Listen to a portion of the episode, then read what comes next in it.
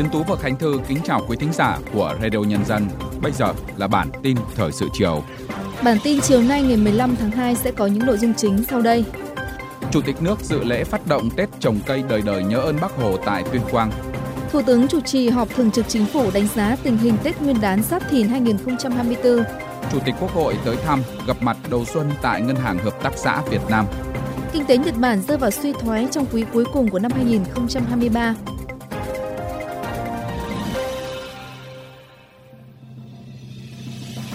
Sau đây là nội dung chi tiết. Sáng nay 15 tháng 2, tức ngày 6 tháng Giêng năm Giáp Thìn, Chủ tịch nước Võ Văn Thưởng đã tới dự lễ phát động Tết trồng cây đời đời nhớ ơn Bác Hồ Xuân Giáp Thìn 2024 tại xã Kim Phú, thành phố Tuyên Quang, tỉnh Tuyên Quang. Phát biểu tại lễ phát động, Chủ tịch nước Võ Văn Thưởng nhấn mạnh thực hiện lời dạy của Bác Hồ kính yêu, mùa xuân là Tết trồng cây, làm cho đất nước càng ngày càng xuân. Từ mùa xuân năm 1960 đến nay, mỗi khi Tết đến xuân về, nhân dân ta lại tổ chức Tết trồng cây. Hơn 6 thập niên đã trôi qua, Tết trồng cây đời đời nhớ ơn Bác Hồ đã trở thành truyền thống, một tập quán, một nét đẹp văn hóa, một phong trào quần chúng sâu rộng mang lại lợi ích to lớn cho đất nước.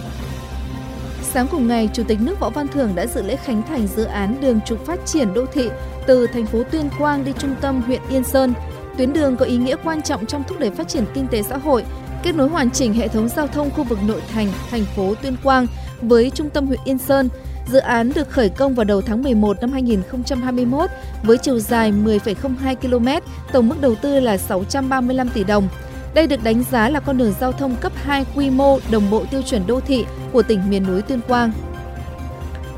Sáng 15 tháng 2 tức mùng 6 Tết, ngày làm việc đầu tiên sau kỳ nghỉ Tết Nguyên đán 2024, Thủ tướng Phạm Minh Chính đã chủ trì cuộc họp thường trực chính phủ để đánh giá tình hình Tết Nguyên đán Giáp Thìn 2024 và triển khai các nhiệm vụ trọng tâm sau Tết. Kết luận hội nghị, Thủ tướng khẳng định, dưới sự lãnh đạo của Đảng, thường xuyên trực tiếp là Bộ Chính trị, Ban Bí thư, đứng đầu là Tổng Bí thư Nguyễn Phú Trọng, sự ủng hộ của Quốc hội, sự vào cuộc của cả hệ thống chính trị, sự ủng hộ của người dân, doanh nghiệp, sự ủng hộ của bạn bè quốc tế, chính phủ đã tổ chức cho nhân dân vui xuân đón Tết vui tươi, lành mạnh, an toàn, tiết kiệm, nghĩa tình.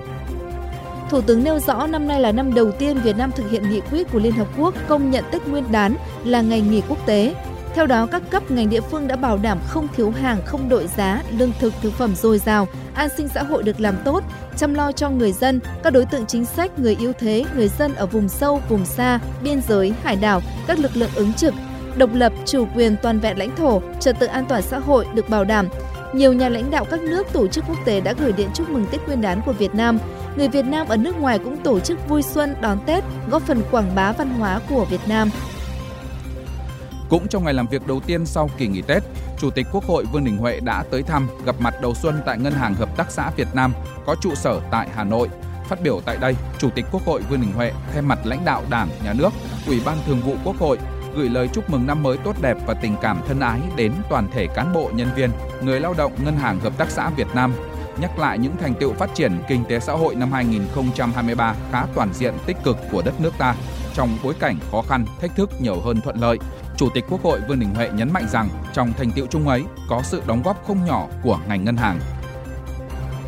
Đối với Ngân hàng Hợp tác xã hội Việt Nam, Chủ tịch Quốc hội Vương Đình Huệ bày tỏ mong muốn và đề nghị tập thể lãnh đạo và toàn thể cán bộ, nhân viên người lao động Ngân hàng Hợp tác xã hội Việt Nam tiếp tục phát huy những kết quả đã đạt được trong thời gian qua, tăng cường hơn nữa hiệu quả hoạt động, hoàn thành xuất sắc các nhiệm vụ chính trị được giao theo chủ trương chính sách của Đảng về các vấn đề nông nghiệp, nông dân, nông thôn và luật hợp tác xã sửa đổi, luật các tổ chức tín dụng sửa đổi vừa được Quốc hội khóa 15 thông qua. Chuyển sang một số thông tin đáng chú ý khác. Giá xăng dầu trong nước hôm nay 15 tháng 2 được Liên Bộ Công Thương Tài chính điều hành theo hướng tăng. Trên cơ sở điều hành của Liên Bộ Công Thương Tài chính, các doanh nghiệp đồng loạt điều chỉnh giá xăng dầu kể từ 15 giờ hôm nay. Theo đó, giá xăng E5 tăng 710 đồng một lít, giá bán là 22.830 đồng một lít. Giá xăng RON 95 tăng 650 đồng một lít, giá bán là 23.910 đồng một lít. Giá dầu diesel tăng 660 đồng một lít, giá bán là 21.360 đồng một lít. Tại kỳ điều hành này, Liên Bộ Tài chính Công Thương chỉ trích lập quỹ bình ổn giá xăng dầu đối với dầu ma rút ở mức 300 đồng một kg. Cơ quan quản lý không trích lập và cũng không chi quỹ bình ổn đối với tất cả các loại xăng dầu còn lại. Hôm nay, Cục Thủy lợi Bộ Nông nghiệp và Phát triển Nông thôn đã có công điện về việc chuẩn bị lấy nước đợt 2 phục vụ gieo cấy lúa vụ đông xuân 2023-2024, khu vực Trung Du và Đồng bằng Bắc Bộ. Đợt lấy nước này sẽ bắt đầu từ 0 giờ ngày 18 tháng 2 đến 24 giờ ngày 21 tháng 2, tổng cộng 4 ngày. Tập đoàn Điện lực Việt Nam sẽ tăng cường vận hành các hồ chứa thủy điện để duy trì mực nước tại trạm thủy Văn Sơn Tây trung bình khoảng 1,8 đến 2 mét, bảo đảm đủ để đẩy mặn. Dâng mực nước cho các trạm bơm giã chiến và các công trình đã được nâng cấp hoạt động. Hàng ngàn du khách đội mưa dự khai hội chùa Hương hôm nay 15 tháng 2, tức mùng 6 tháng Giêng. Những ngày trước đó đã có hàng vạn du khách chảy hội chùa Hương. Lễ hội chùa Hương kéo dài 3 tháng, giàu tính nhân văn, ý nghĩa tâm linh sâu sắc. Lễ hội còn là nơi hội tụ các nét đẹp văn hóa cổ truyền như bơi thuyền, leo núi, hát văn, hát trèo, đêm thơ, dứt kiệu, cùng với tiếng trống khai hội linh thiêng. Ban quản lý khu di tích và thắng cảnh Hương Sơn cho biết, năm nay đơn vị đã bố trí lực lượng kiểm tra, giám sát gồm khoảng 200 người, thường xuyên tổ chức kiểm tra, giám sát, hướng dẫn và tuyên truyền người dân và du khách đi lễ văn minh. Theo Bộ Công an, trong dịp Tết, Công an các đơn vị địa phương đã khởi tố 507 vụ với 820 bị can và bắt 358 vụ, 1.252 đối tượng đánh bạc. Công an các đơn vị địa phương huy động tối đa lực lượng triển khai cao điểm các biện pháp phòng ngừa đấu tranh chấn áp mạnh với các loại tội phạm và tệ nạn xã hội ngay tại cơ sở. Điều tra làm rõ 100% các vụ án đặc biệt nghiêm trọng, vụ án dư luận xã hội quan tâm, bảo đảm an toàn các cơ sở giam giữ, Ngoài ra, Công an các địa phương đã phát hiện, bắt giữ 657 vụ, 697 đối tượng sản xuất, mua bán, vận chuyển, tàng trữ và sử dụng pháo trái phép. Dự báo khoảng ngày 22 đến 23 tháng 2, một đợt không khí lạnh mạnh có thể tràn xuống nước ta, khiến thời tiết các tỉnh miền Bắc, Bắc Trung Bộ chuyển mưa rét, nền nhiệt giảm sâu, vùng núi có thể chuyển rét đậm. Trung tâm Dự báo Khí tượng Thủy văn Quốc gia cho biết, đợt không khí lạnh này có thể gây mưa, mưa rào rải rác cho các tỉnh miền Bắc trong 2 ngày 22 và 23 tháng 2. Trời chuyển rét, vùng núi có thể rét đậm. Trước khi đón không khí lạnh mạnh, miền Bắc sẽ có nhiều ngày hưởng nắng, trời chỉ xe lạnh về đêm và sáng, nhiệt độ tăng cao. Dự báo khoảng từ 18 đến 21 tháng 2, miền Bắc có thể lên tới 28 đến 30 độ.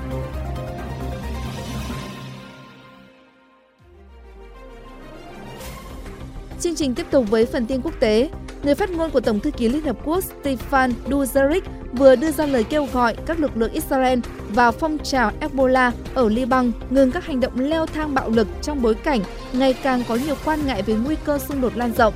Lời kêu gọi được đưa ra sau khi quân đội Israel cho biết một binh sĩ đã thiệt mạng trong vụ bắn tên lửa từ Liban. Phía bên Liban truyền thông nhà nước đưa tin 9 người trong đó có 7 dân thường đã thiệt mạng trong một loạt cuộc tấn công của Israel nhằm vào các khu vực biên giới miền Nam nước này. Căng thẳng gia tăng tại khu vực biên giới Liban, Israel kể từ ngày 8 tháng 10 năm 2023 sau khi nhóm vũ trang Ebola tại Liban đã hàng chục quả tên lửa về phía Israel. Động thái này diễn ra một ngày sau cuộc đột kích bất ngờ của phong trào Hồi giáo Hamas và Israel.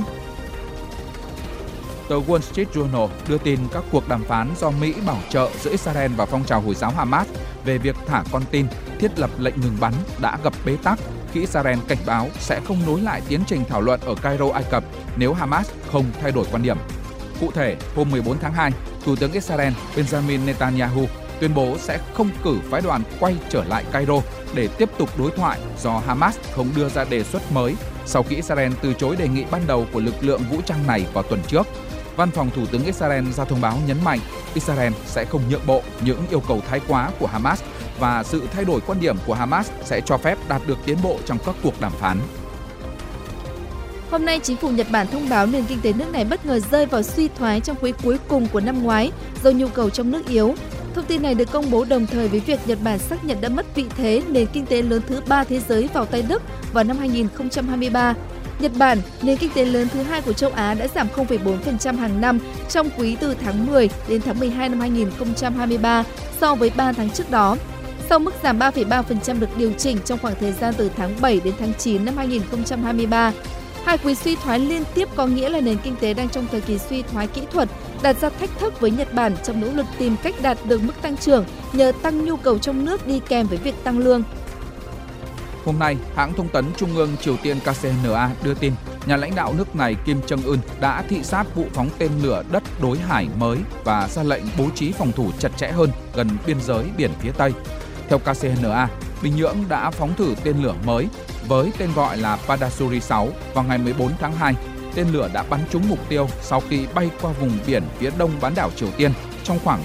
1.400 giây. Đây là lần thứ 5 Triều Tiên phóng tên lửa hành trình kể từ đầu năm tới nay. Bình Nhưỡng đã tiến hành các vụ thử vũ khí bao gồm phóng tên lửa hành trình từ biển và đất liền, cũng như bắn pháo vào vùng biển gần hải giới liên triều ở phía Tây.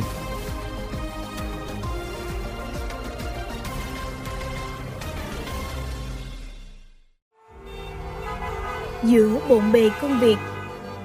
Giữa những áp lực của cuộc sống. Đôi khi chúng ta bỏ lỡ những dòng thông tin hữu ích trong ngày hãy để radio nhân dân giúp bạn tiếp cận với những thông tin để mỗi phút chúng ta không bỏ qua bất cứ một thông tin quý giá nào. Bật radio nhân dân vào mỗi buổi sáng và chiều trên các nền tảng số hiện đại nhất để cập nhật những tin tức chính xác và hữu ích. Radio, radio nhân, nhân dân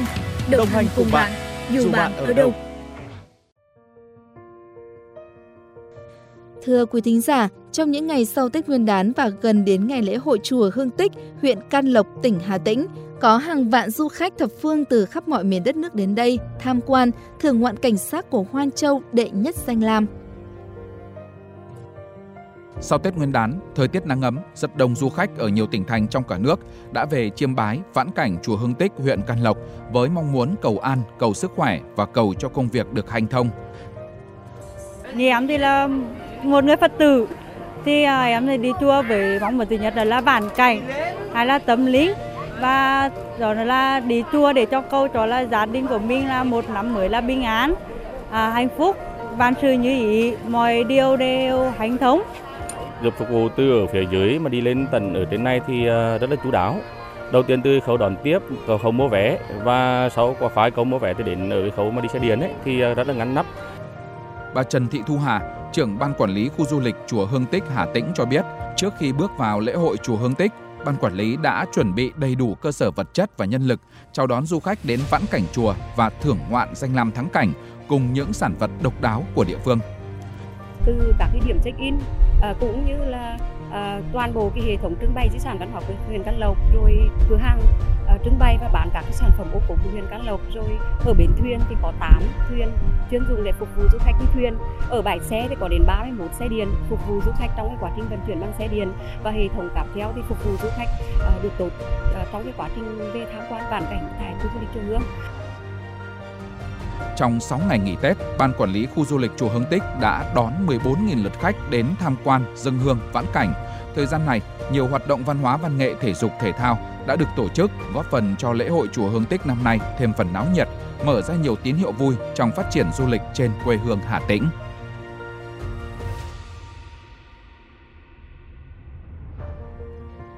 Đến đây thì bản tin thời sự chiều nay của Radio Nhân dân cũng xin được dừng lại. Kính chào tạm biệt và hẹn gặp lại quý thính giả trong các bản tin tiếp theo.